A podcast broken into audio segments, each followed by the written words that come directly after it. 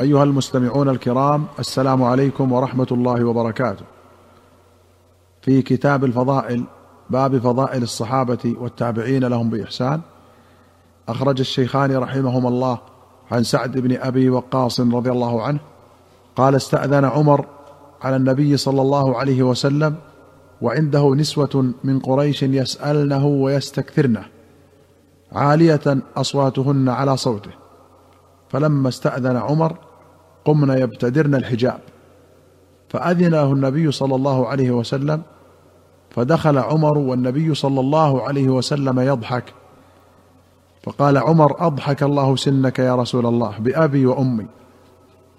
قال عجبت من هؤلاء اللاتي كن عندي فلما سمعنا صوتك ابتدرن الحجاب.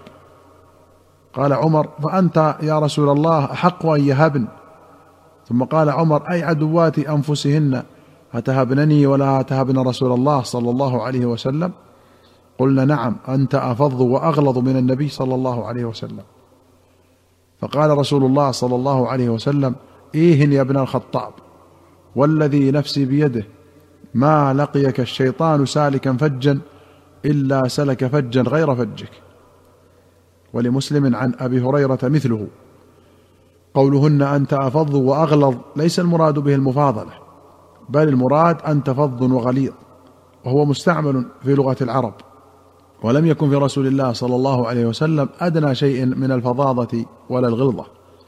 بدليل قول الله تعالى ولو كنت فظا غليظ القلب لانفضوا من حولك قال في المرقاه ويمكن دفعه بأن يجعل من باب العسل أحلى من الخل والشتاء أبرد من الصيف وأخرج البخاري ومسلم عن ابن عمر رضي الله عنهما قال سمعت رسول الله صلى الله عليه وسلم يقول بين أنا نائم أتيت بقدح من لبن فشربت منه حتى إني لارى الري يخرج من أطرافي وفي رواية يجري في أظفاري ثم أعطيت فضلي عمر بن الخطاب قال من حوله فما أولت ذلك يا رسول الله قال العلم وأخرج الشيخان عن أبي سعيد رضي الله عنه قال سمعت رسول الله صلى الله عليه وسلم يقول بين أنا نائم رأيت الناس يعرضون علي وعليهم قمص منها ما يبلغ الثدي ومنها ما يبلغ دون ذلك.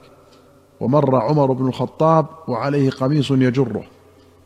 قالوا فما أولته يا رسول الله؟ قال الدين.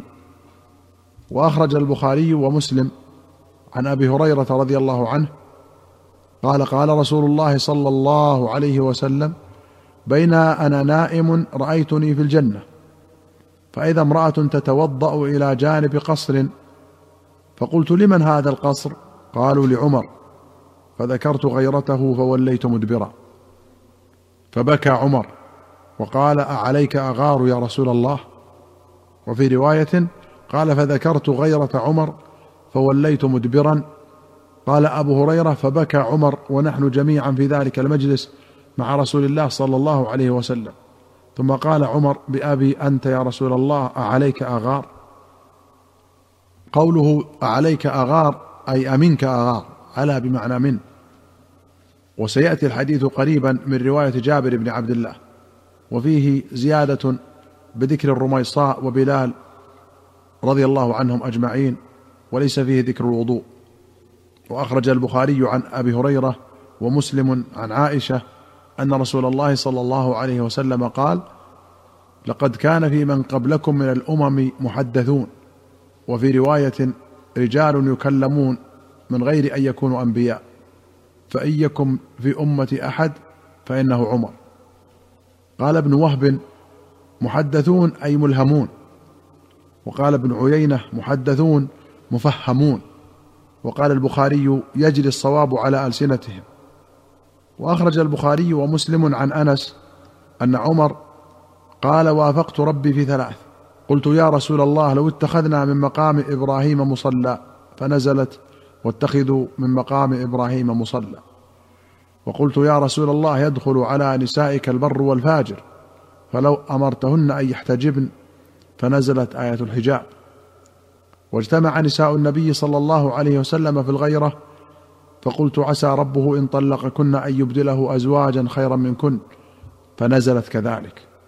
وفي رواية قال وبلغني معاتبة النبي صلى الله عليه وسلم بعض نسائه فدخلت عليهن فقلت إن انتهيتن أو ليبدلن الله رسوله خيرا منكن حتى أتت إحدى نسائه فقالت يا عمر أما في رسول الله صلى الله عليه وسلم ما يعظ نساءه حتى تعظهن أنت فأنزل الله عسى ربه إن طلقكن الآية.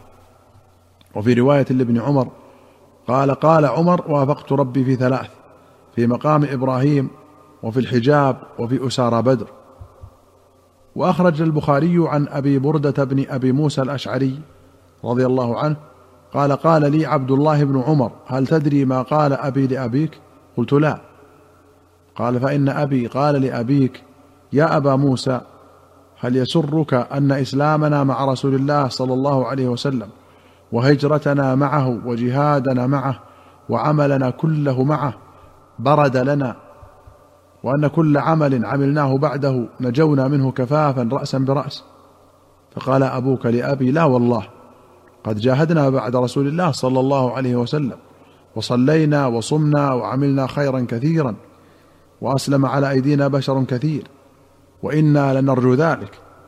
فقال أبي لكني أنا والذي نفس عمر بيده. لوددت أن ذلك برد لنا وأن كل شيء عملناه بعده نجونا منه كفافا رأسا برأس. فقلت إن أباك والله خير من أبي. قوله برد يقال برد هذا الأمر أي ثبت وسلم. وأخرج البخاري عن حفصة وأسلم أن عمر قال اللهم ارزقني شهادة في سبيلك واجعل موتي في بلد رسولك. صلى الله عليه وسلم. قالت حفصة فقلت انى يكون هذا؟ قال يأتيني به الله إذا شاء. رواية أسلم أسندها البخاري وتنتهي عند قوله في بلد رسولك. ورواية حفصة علقها. قال ابن حجر وصلها الإسماعيلي عن إبراهيم بن هشام عن أمية بن بسطام عن يزيد بن زريع. وأخرج البخاري عن المسور بن مخرمة قال لما طعن عمر جعل يألم فقال له ابن عباس وكأنه يجزعه يا أمير المؤمنين ولا كل ذلك. لقد صحبت رسول الله صلى الله عليه وسلم فأحسنت صحبته ثم فارقك وهو عنك راض. ثم صحبت أبا بكر فأحسنت صحبته. ثم فارقك وهو عنك راض. ثم صحبت المسلمين فأحسنت صحبتهم. ولئن فارقتهم لتفارقنهم وهم عنك راضون. قال أما ما ذكرت من صحبة رسول الله صلى الله عليه وسلم ورضاه فإنما ذلك من من الله به علي. وأما ما ذكرت من صحبة أبي بكر ورضاه فإنما ذلك من من الله به علي. وأما ما ذكرت من جزعي فهو من أجلك ومن أجل أصحابك. والله لو أن لي طلاع الأرض ذهبا لافتديت به من عذاب الله قبل أن أراه. قوله يجزعه أي يذهب عنه الجزع ويسليه. وطلاع الأرض ما طلعت عليه الشمس من الأرض كذا قال عياض. وقال غيره المراد ما فوق الأرض. أيها المستمعون الكرام إلى هنا نأتي إلى نهاية هذه الحلقة. حتى نلقاكم في حلقة قادمة إن شاء الله. نستودعكم الله. والسلام عليكم ورحمة الله وبركاته.